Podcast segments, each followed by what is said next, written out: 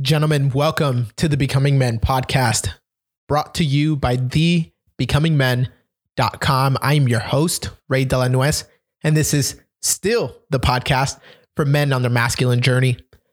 Today, I'm going to be talking to you about 10 lessons that I've learned after 10 years of active duty service in the United States Marine Corps, Semper Fidelis. All right, but here's the thing you can't be selfish. All right, you can't be selfish with this information. You got to pass it on. So make sure that you are sharing this podcast with other men, other guys in your sphere of influence, and you already know who it is that you got to share it with. So just go ahead, do them that favor, and do yourself the favor of following me on Instagram. Make sure that you connect with me at Ray Delanuez. Again, that's at Ray Delanuez. So I got 10 lessons and a bonus, but I got I'm going to give you 10 lessons that I've learned after 10 years of being in the military. And number one is get comfortable at being uncomfortable. Again, that's get comfortable at being uncomfortable. Every time I say that, I always think of where I heard that first, and that's going to be Captain Merrick, now Major Merrick, who would say that to us every single time we were either coming in or out of the field, just getting done or about to start some crazy workout. And it really did resonate with me because I, I have kind of experienced this before. I knew the necessity of it. I just could never put words to it. But I, I think of my first time uh, being attacked by three grown, scary men. And thankfully, it was it was in a training environment. It's called Black Friday uh, in my martial arts uh, instructor course, right? So I'm like a Marine Corps martial arts instructor, and uh, when I went through the course to become an instructor, all of the other instructors who are out, who are like higher belts and higher degrees of those belts, uh, on Fridays they would reserve these crazy workouts that would completely tire you out. I mean, I'm talking about you were you were dragging yourself back onto the mat, and then once you were on the mat, you would shake hands with one person, only to be stuffed down and beat up from the back by another person. And you kind of knew that was coming. Uh, you knew it wasn't going to be a fair fight. But then it's when the third person comes in where you're battling for your life already. And there's a man in front of you that is trying to choke you out. There's a man behind you that is trying to snuff your face. I'm talking like eh, when you are already being choked out, when you're already that tired and exhausted, it doesn't take much to like make you freak out, right? So just having somebody come behind you and start completely blocking your nose, your mouth so that you can't even breathe. That that's just enough. But somebody who's now striking you from the back and then another guy who comes in, he wants to grab a small joint. He wants to start doing a small joint manipulation on your leg, on your arm. And you think, am I even supposed to win this? What's the point of fighting? It's probably just easier if I lay here and let them tap me out. Tap, tap, tap. Good. We reset. I might get an extra second of rest and then we do it all over again and we keep going until my time is up. But I never did that, right? And I don't think a lot of the guys that were there at that course did that. Not because, you know, we couldn't, but because we weren't there to do that. We weren't there to stay comfortable. We weren't there to stay in this little comfortable box and just say, yeah, we earned this title and now we can do this and these are the benefits of that. No, like we were there to do something greater, to to shed a piece of us. Okay, sometimes we didn't we couldn't like romanticize it like that then, of course. But we were shedding a piece of us that we didn't know needed to be shed. But it was happening and it was beautiful. And you know, if I'm honest, a lot of it had to do with, you know, that that central question that every man asks himself, and that is, do I have what it takes? And it's good to know that you shed a layer of discomfort and a layer of doubt and a layer of uninitiated self for this new version of you that is now more initiated, that is now more comfortable with discomfort, and that is now more ready for any kind of contingency. You know, I, I don't plan to be attacked by three guys, but if I was, now I know that I'm I'm in a better position mentally to be able to handle that. But then how do we tie back, that back into everything else, right? Like that was a small three week course. Well, you bring that into every single part of the last 10 years of being in the military. You find that on just a random Wednesday, in random day in the week, just doing normal leadership stuff. Because leadership will always demand that you get uncomfortable. And if you're not, then I would just challenge you by saying that you're stagnant. And there's nothing more stinky, right, than a body of water that is just sitting there stagnant. Water needs to move. And everybody knows like what a complainer sounds like. You know those guys, and, and maybe one of them already just came to your mind. You know those guys that whenever you're around them, you can expect negativity, negativity, complaining, complaining, and, and it's frustrating. And you don't want to be that guy. Right. And so then that's another reason for why being comfortable at being uncomfortable, getting comfortable at being uncomfortable. That's that's important. It's a matter of you understanding like nobody wants to hear me complain, gripe, and moan, first of all. I, I, mean, I would even go as far as saying, like, I'm not going to show up and get on my knees and talk to God whining and complaining. In fact, Israel did that, if you remember, in the wilderness. And how did that go for them? They just kept going around in circles for 40 years, grumbling and complaining.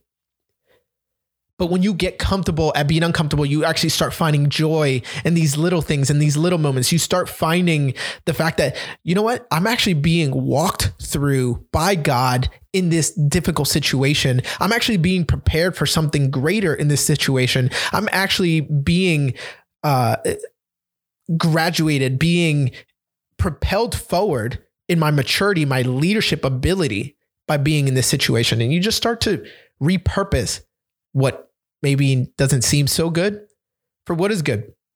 You know, and, and a lot of people say, you know, there's some stoicism involved in there because it really, it, I mean, it's about mindset. And sure, you can call it stoicism, but I'm just going to call it Jesus. And I'm going to call it what it is. I mean, like making sure that you are keeping keeping track of the fact that you have been giving a spirit of love, power, and a sound mind. Think of the most uncomfortable situation that you have been in this week, and then think, oh man, God has given me a spirit of love, power, and a sound mind. I can be at 100% peace. I can be 100% comfortable in this situation and thrive. And God might be shedding something here. He might be doing something here. He might be promoting something here in me. So I'm, I'm hey, I'm going to keep pushing through.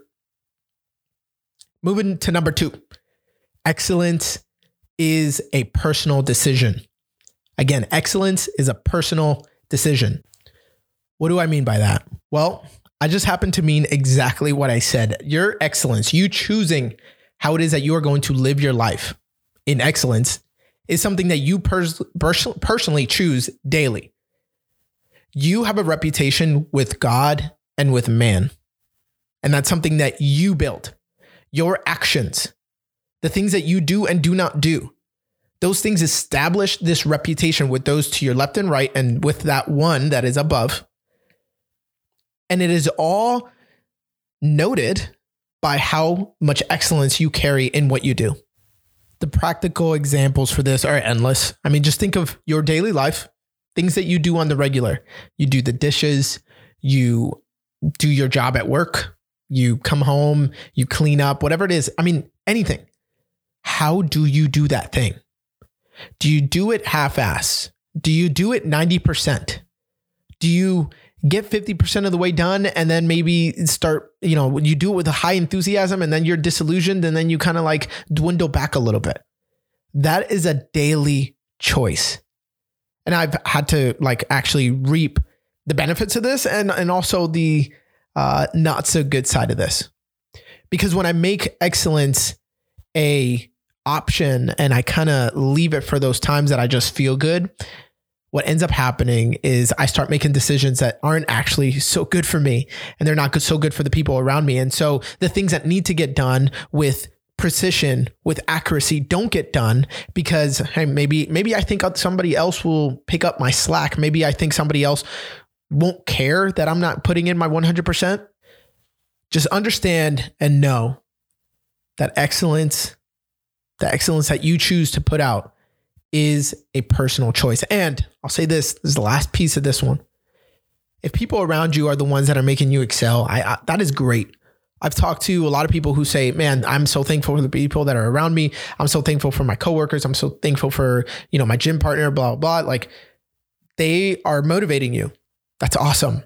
But what happens when they leave? What happens when they're not around? This is why that choice must be a personal one. Number three, discipline is life giving. Jocko Willink says discipline equals freedom. Both, you know, two different ways of saying it, but they all come from the same vein. It's funny because this is actually something that I'm kind of going through all over again right now, where I'm having to remember that, dude, the times that you do the best, the times that you are the best at home and the best at work is when you choose to be disciplined. I think a lot of times we look at our lives and we say we are stagnant. We see that we haven't moved forward. We see that we are kind of in the same place or continue to fall to the same things. And it's because we lack self discipline. And you can imagine, you know, all of the commercials and every poster that you've ever seen about the military and the importance of military discipline. But I'm not just talking about discipline to like stand straight in formation with your eyes forward, you know, perfectly locked, tensed, and, you know, having that type of um, ceremonial discipline. I'm talking about having the discipline to get up at a good time to be able to read the word, having enough discipline to work out when it is that you said that you're going to work out, having the discipline to stick to a schedule. Okay, better yet, backtrack one step, having the discipline to make a schedule, having the discipline to go to bed at a good time so that you can repeat that cycle again and again. And then when you're a pro, pro move right here. Having the discipline to create create enough buffer room and buffer space so that you aren't just just like going from one thing to the next to the next. So you actually start being able to create time for things going over a little bit or some things just kind of popping in there, some contingency time. That's just a pro move right there. So much stress comes from our lack of discipline. And when you set out to our uh, to put things in order, to actually get your life on track, you start to trust yourself. You actually start to believe the words that you say. Because if you don't, you know, the the the opposite side of this is you might be speaking something, but your brain is not in denial, right? You are in denial. You can deny, like deny, deny, deny, and fool yourself, but your subconscious mind is not in denial. Like the fact that you keep telling yourself, I'm going to do this, I'm going to do this, I'm going to do this. There's a cognitive dissonance that happens inside of you because you your subconscious mind is aware that you're actually not going to do this.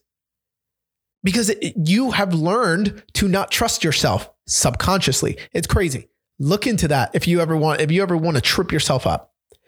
And so the fact that you say like I am going to start doing this and I'm going to make sure that I read this this amount like there's a little voice in the back of your head that says no I'm no you're not. Yeah, yeah that you said that last week. No you're not. But that only happens because you have proven to yourself that you're going to let yourself down because you lack discipline. Again, discipline is life giving. Number four, leadership is servanthood. Again, leadership is servanthood. And I'm actually going to keep this one short because I plan to do an entire episode just on this. I mean, this is something that guys struggle with because our idea of leadership, our thoughts about leadership are usually not 100% lined up with what leadership actually is. Maybe you might get it right 60% of the time. Maybe you have some ideas that are good about it, but I, I, I can say from my experience that what I thought was leadership and what I thought uh, leaders should do and don't do, and you know, all of that, it, it's actually not true. Here's why. I'll give it to you from the military standpoint. I came up from a recruit to an E2, E3, all the way to E6. And then I transitioned to be an officer to O1, and I recently got promoted to O2. So I'm, I'm now a first lieutenant. That means that I have all of the rank structures below me, all of the enlisted rank structures. So that, that's nine enlisted ranks and then one officer rank below me. The worldly sense of leadership says now that I'm higher on this uh, ladder, I can now boss around the people below me. And that makes sense in this like weird perception about leadership that says because I have climbed this ladder of success. I am now entitled. I now know more. I've been trusted with more. But Jesus had a way of taking paradigms, worldly paradigms, and flipping them on their head. And this is where the leadership is servanthood comes from. And I mean, I've seen people who don't know Jesus, who don't believe in Jesus in the military perform this and, and live this out well as well because it's it's effective. So instead of saying that the higher that you climb in a rank structure, the more people you have below you to serve you, it's actually that the higher you climb, the more people below you that you now need to serve. Then now, now that you are higher, you are at a better position to serve those below you. Jesus showed us that whenever he uh, took his disciples and started washing their feet and getting that picture and that understanding that the people who are entrusted in your care, who are underneath your charge, whether it's you know at a grocery store that you work at or maybe you work at some union you're you're part of uh you know whatever it is that you do whatever career choice you've chosen those people that you outrank are now the ones that you need to turn around and serve. And this happens, guys, this applies in the household. Because, guys, we, we have this idea told to us, even in the church, that, hey, once you get married to a Christian woman, you know, you, you are the head of the household, you and you take control of your household.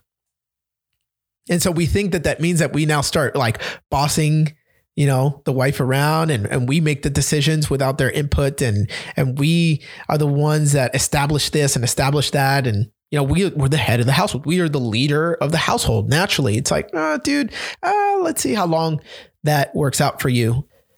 I think the best thing that god could ever have done for me is give me a strong woman who's not afraid to tell me how it is. And uh, I'm really appreciative of that. And I, I pray, guys, that you, if you don't already have a wife or have a woman in your life, that you would get a strong woman in your corner who can co lead with you. And you being the head of the household doesn't mean you get to make all those decisions without her. You get to include her. She is not behind you, she is beside you. You serve your family. Number five, you aren't the main character of the story. Gosh, this is absolutely counter to every single thing that a man believes about himself because you are the most important person in your story mostly right? You are the one that needs to defeat the dragon slay the trolls and get to argon so that you can save the princess and be the hero.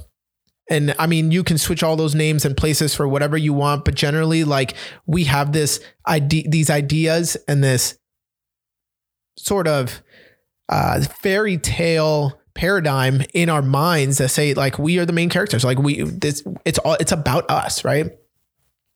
You're not the main character of your story. And if you are just in case you you want to continue to live in that way and that's that's what it is that you have set your your mind on i will say that you are living a very very small story. If you're the main character of your story you are living a small story. There are people around you whose lives are waiting to be transformed by you. And in their story, I mean, you're a minimal character. And there are people who you rub elbows with that are going to transform your life. And in your life, they will become a primary role. You're just not the main character when you start looking around at the body of Christ and understanding that we are supposed to be one body connected, fully cognizant of each other, fully respectful of each other, right? Just because we're a hand doesn't mean that we don't respect the foot and we cut off the foot. You know, you know exactly what I'm talking about. When we're aware that the body of Christ on the cross was never broken, okay? The body of Christ was never broken on the cross for a reason you become aware of this reality that this entire orchestrated thing called life that God allowed you to play a role in has to do with you pointing your fingers and everything that you do up to heaven. You every, everything you do, you're, you're just pointing it up. I have this picture. I don't think it's on Google anymore. Um, I won a wrestling match in my district finals, and every time I got up, I would go ahead and point up to up to God. And I, I really didn't know God well, um, more than just a policeman in the sky at that point.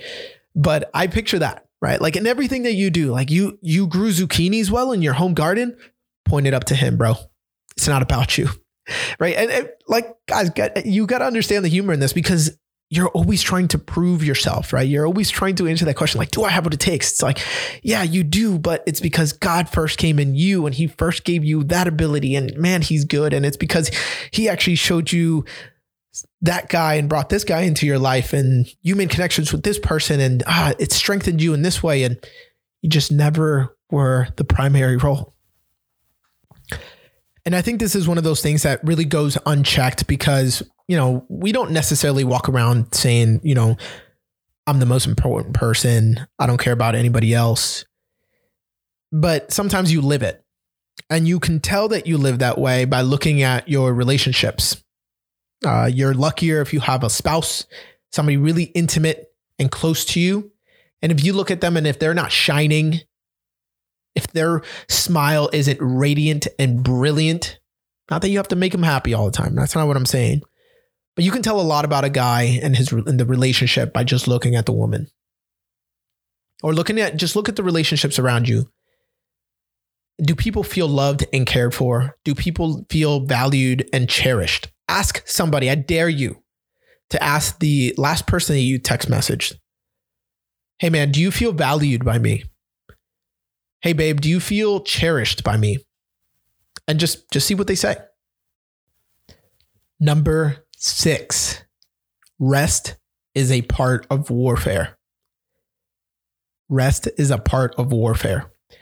I remember going through a really, really hard time when I was first married. I was about 22, 23 years old. And uh, me and my wife were just going through it, and I was going through it. And I was warring. I mean, there, there was spiritual battles going on. I definitely was undoing some generational stuff. I was undoing things that I had harbored for a decade, right? Like I took this t- decade long porn addiction and tried to shove it into a closet and completely forget about it. Um, in case you were wondering how that turned out, it didn't. I'm sure I've talked about that enough in previous episodes. Yeah, it, does, it, it doesn't work out. Uh, and so being able to being able to war is easy.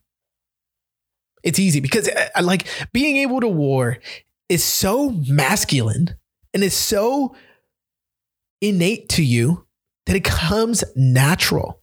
Right? We look at verses that say like pick up your sword and fight or you know grab the shield of faith like there's all and you just picture yourself like you're a warrior here battling for god I mean, I can see this just in my two year old, right? I have I have an older son who's six. He's been through this, and I've seen that in him. But I'm more now re- dealing with with my two year old in this because I find that I'm not spending as much time showing him the little things like I did for the first one because you know my oldest son is now showing him a lot of what I had shown him. And I'm wondering where this boy is getting a lot of this, you know, energy and like you know, charging me and wanting to tackle me because my oldest son is not doing that to him. And, you know, I'm just reminded like he doesn't need to get that from anywhere else except from his heavenly father who put that inside of him, right? Like you, you, fellow listener, you were created with a zeal from God to battle, to war, to overcome, to conquer. You were created with the energy and strength, the dynamic power to lunge forward at whatever thing that you are facing and destroy it. And I know that because the Bible says that in different words, but you'll find it in there. I know that because you're a child of God and you were created in his image. That comes easy. But what doesn't come easy, and what didn't come easy for me during that time that I was going through this, just all of this warfare, is resting. I actually began to fall prey to a whole nother type of battle from anxiety, depression, and exhaustion because I was constantly aware and awake and fighting and going. I was constantly journal. I was journaling during this time, and if you read that journal of mine, I've thankfully closed it. You know, and just kind of that was like a closed chapter of my life. But if you read that, you find me just going and going and going, and like to the outside world, man, that guy is so just he has such a fervent spirit. He's such a warrior. But bro, did you know that Jesus wore flip flops? Jesus wore flip flops. What does that mean? Jesus moved at the pace of flip flops. And I don't know if you've ever tried to run in flip flops, but um, no, it, it does not work. We have a hard time at pulling back and walking at the pace of the soul and then resting, actually sitting down and saying, you know what? This is going to be a season of rest.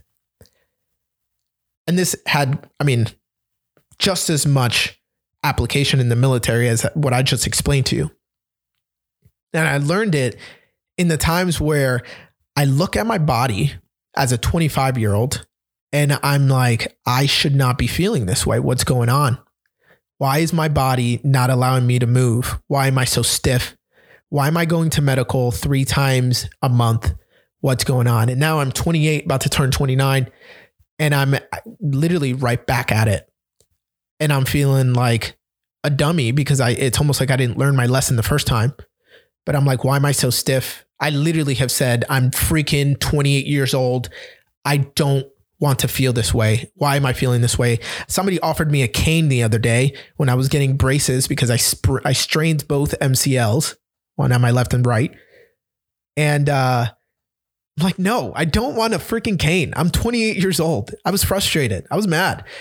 And I had just gotten out of the ER two days before that because uh, I strained my back and I literally could not move. I was sitting on the, I was laying on the ground with my wife over me trying to pull me up and get me into the car to take me to the to the hospital.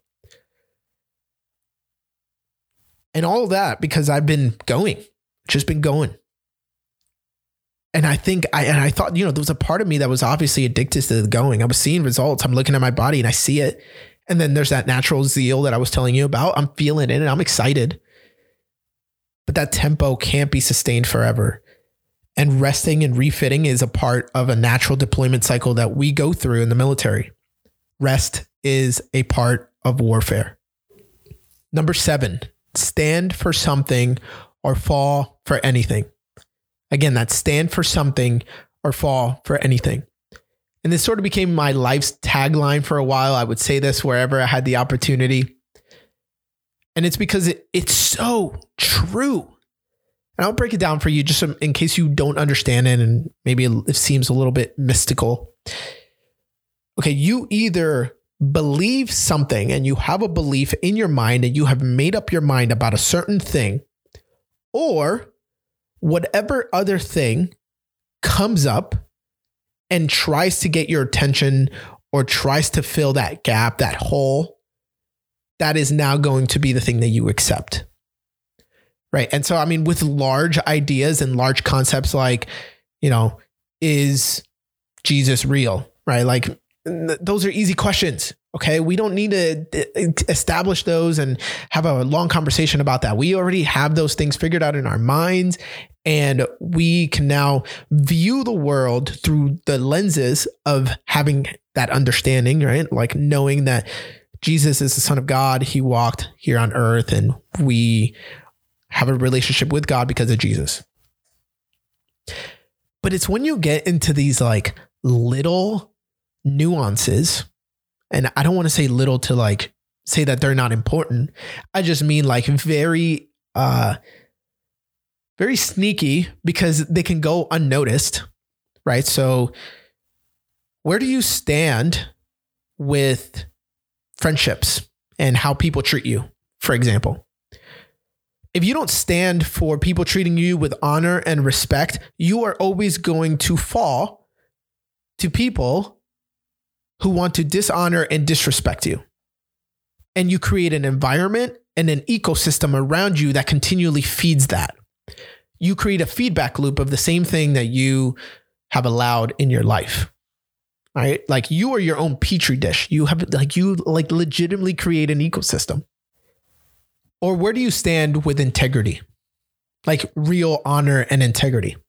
Are you in a person of high honor and integrity when it's easy? Or do you actually practice it? Is it a cornerstone in your life when it is difficult? Would you actually still be honorable if it cost you something, if it was going to cost you your career?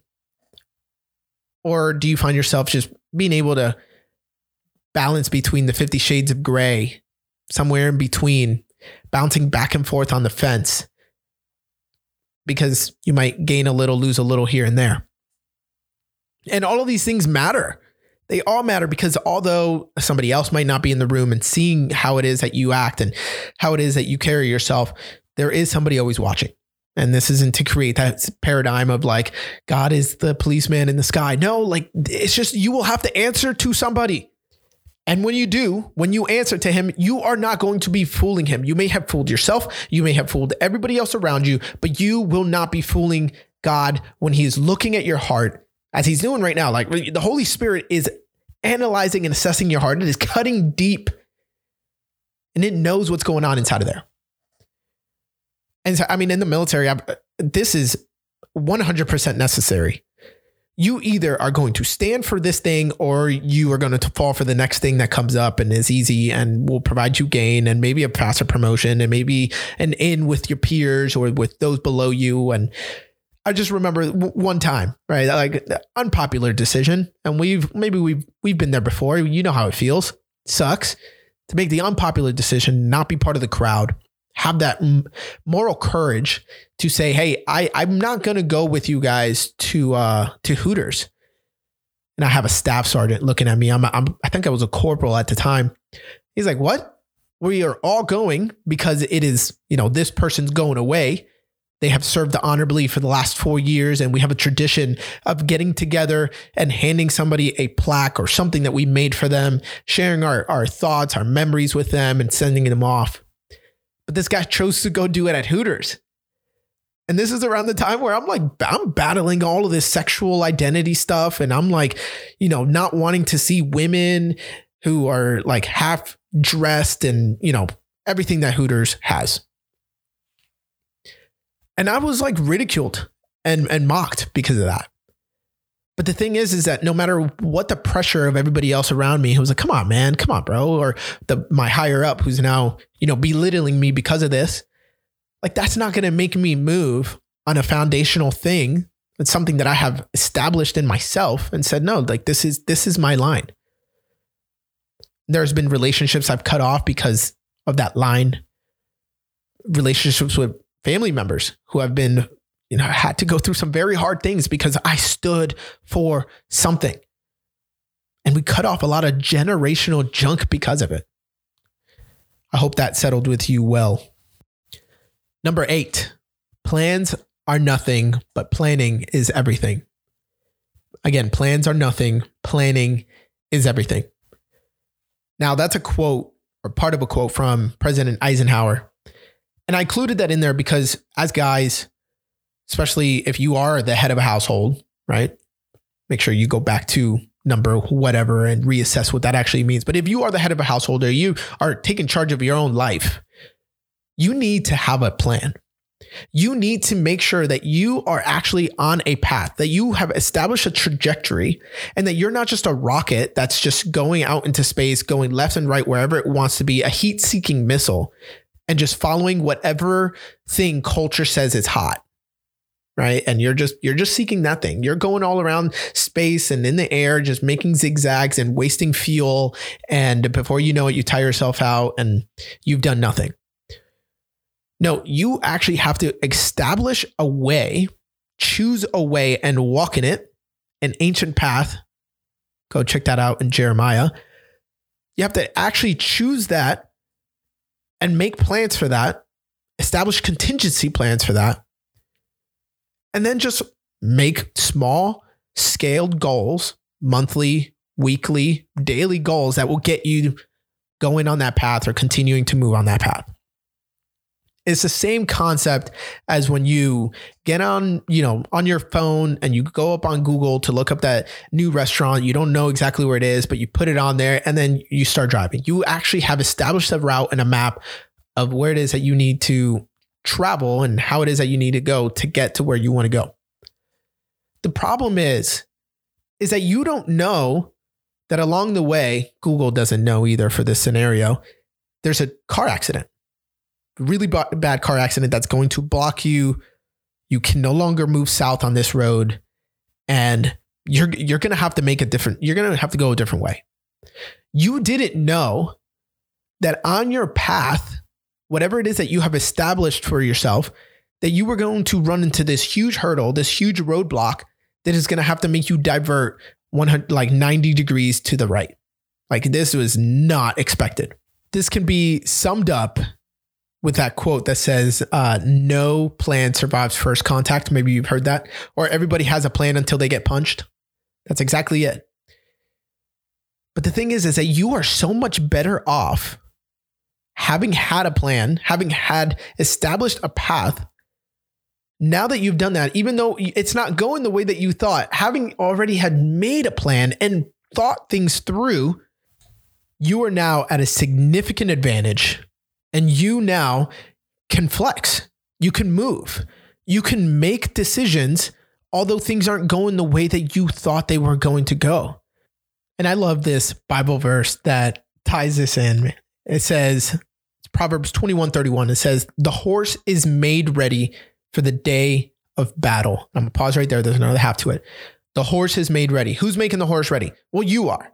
Okay, you're you are about to go out there and move on your whatever trajectory, whatever course you've established, the horse is made ready by you. You are loading up your gear, you are loading up your protection, whatever it is that you need to go, the, the, whatever provisions you need to accomplish that mission, you are making that horse ready for the day of battle. But this is where a lot of us get hung up, get hung up. And a lot of us get upset because we don't understand that you're not the main character in your story because this verse continues and it says, But the victory belongs to the Lord. But the victory belongs to the Lord. Again, the horse is made ready for the day of battle, but the victory belongs to the Lord. Plans are nothing, but planning is everything. Make plans Expect for your plans to fail because no plans survive first contact. Make your horse ready, but just be ready to give God glory whenever you do win. And it's just that beautiful. Number nine, the pebble in the shoe will bring you down. The pebble in the shoe will bring you down. Muhammad Ali, or I mean, I, I know it was somebody else before him, but Muhammad Ali made this quote famous in more recent history. And it was something like, it's not the mountain before you that will bring you down or tear you down, it's the pebble in your shoe. And it's really true.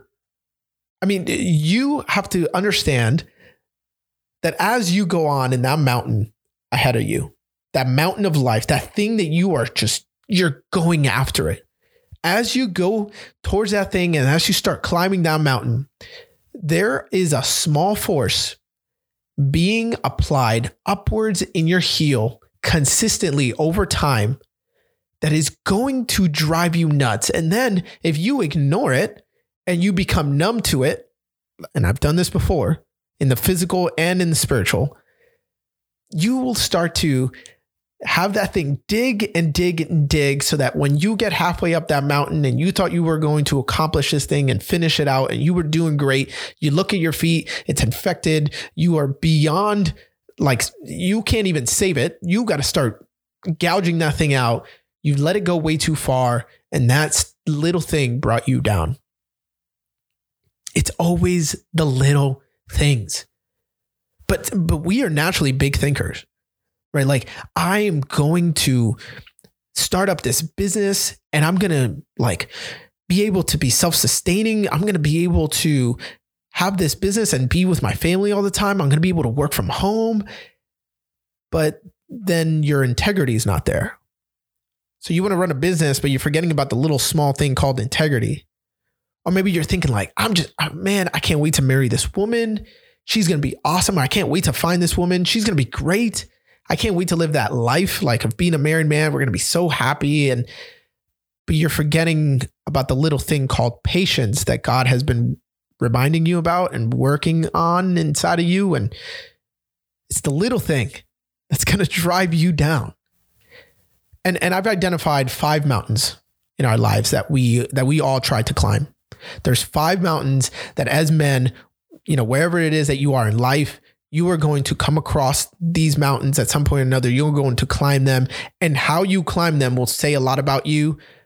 And how you prepare yourself to climb them will say even more. You will climb the mountain of faith, the mountain of family, the mountain of finance, the mountain of fitness, and the mountain of focus. So, the mountain of faith, this is your personal faith with God, your fellowship with other people, how you develop your relationship with the Holy Spirit, your family. I mean, it can be your children, your spouse, but it can also be those close relationships, or it can be those friends that are like family. It's that inner circle, the people that you allow into your house around that dinner table. You will climb the mountains of your finance, how you, it is that you take care of that resource how it is that you tithe, how it is that you take care of your, your bills, your spending, your fitness, your physical and mental and emotional fitness. Think all three. And then finally, your focus, where it is that you are putting your mind, what great things that you are putting ahead, like, like those big projects, like starting a business and, and those things that you are driving energy and resources towards.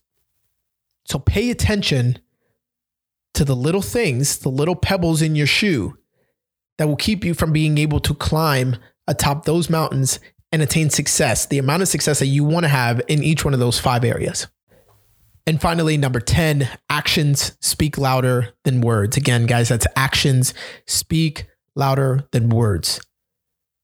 And I, I hope that just settles in right there. If you've never heard that saying before, please write it down you can tell me until you're blue in the face that you are going to do XYZ. You can tell me until you're blue in the face that you are not going to do this, that, and the other. But what I'm going to believe at the end of the day is what I am seeing. And so if you tell me that you are not going to talk to your wife this way, if you tell me that you are not going to watch that video or that you are not going to look at that person like that, that you are not going to engage with these people, that you are going to leave that behind, you're not going to smoke this, you're not going to drink that, you can tell me that. And I'm going to, I mean, I'm going to want to believe you. And I'm a, I'm a trusting person. I really am.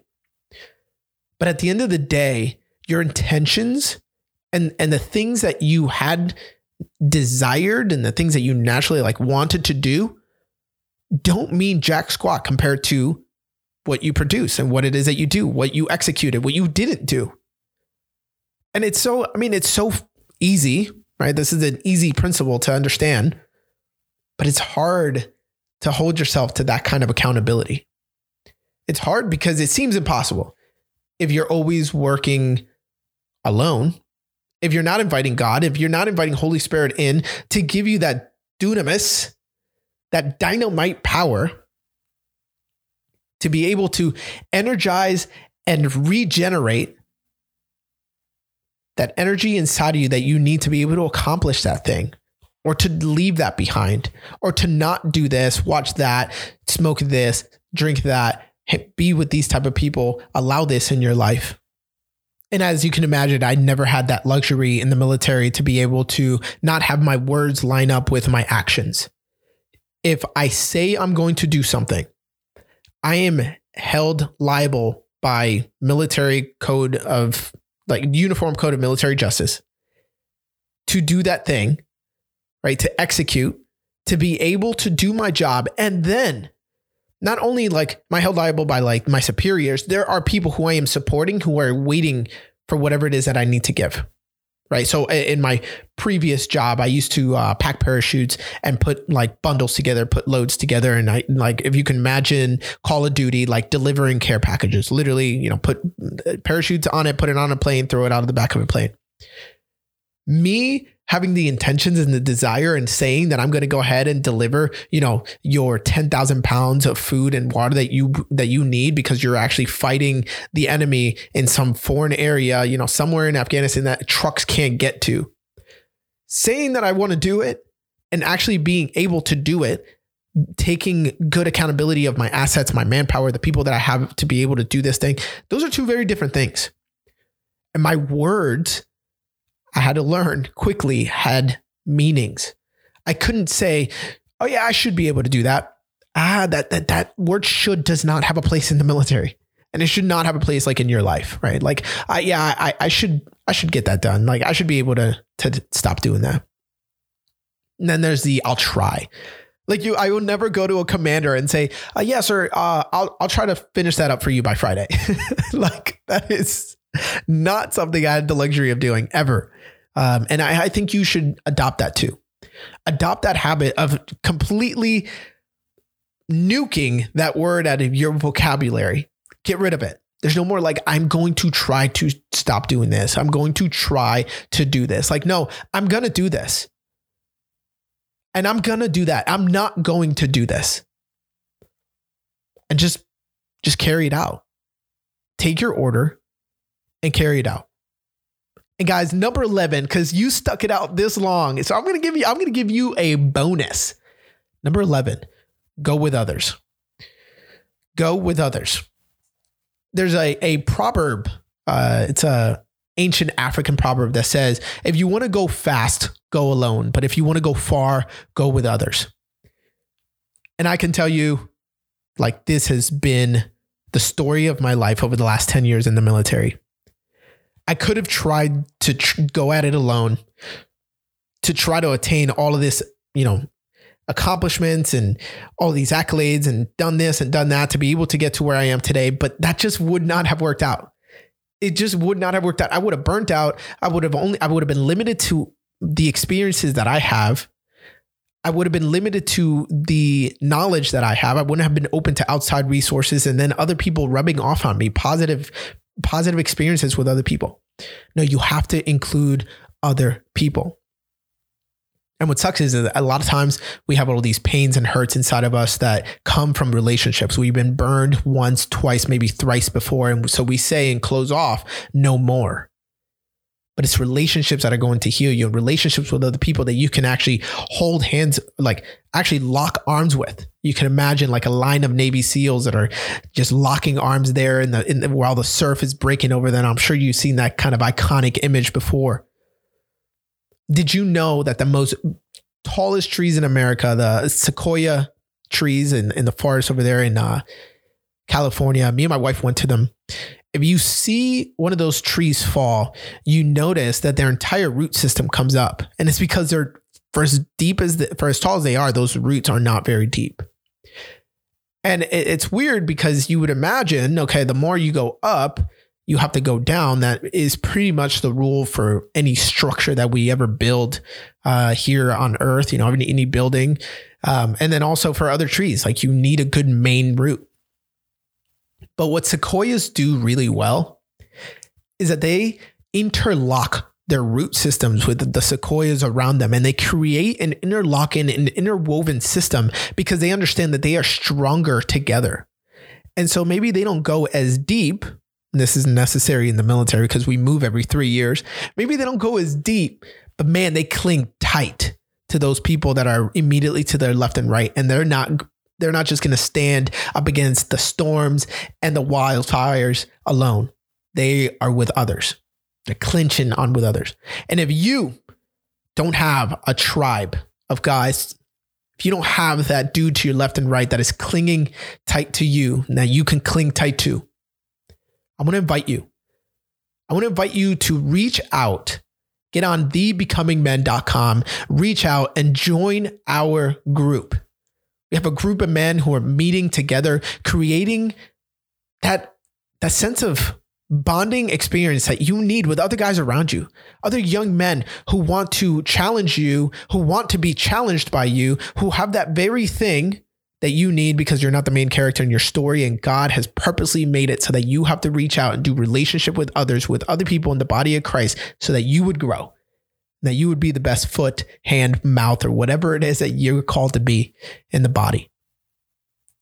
I challenge you. Head over to the becomingmen.com. Check it out. Let me know what you guys think. I want to know what you guys think about this episode here. Make sure you connect with me at Ray Delanuez on Instagram. Would love to hear your feedback, gents. Until next time, continue to march.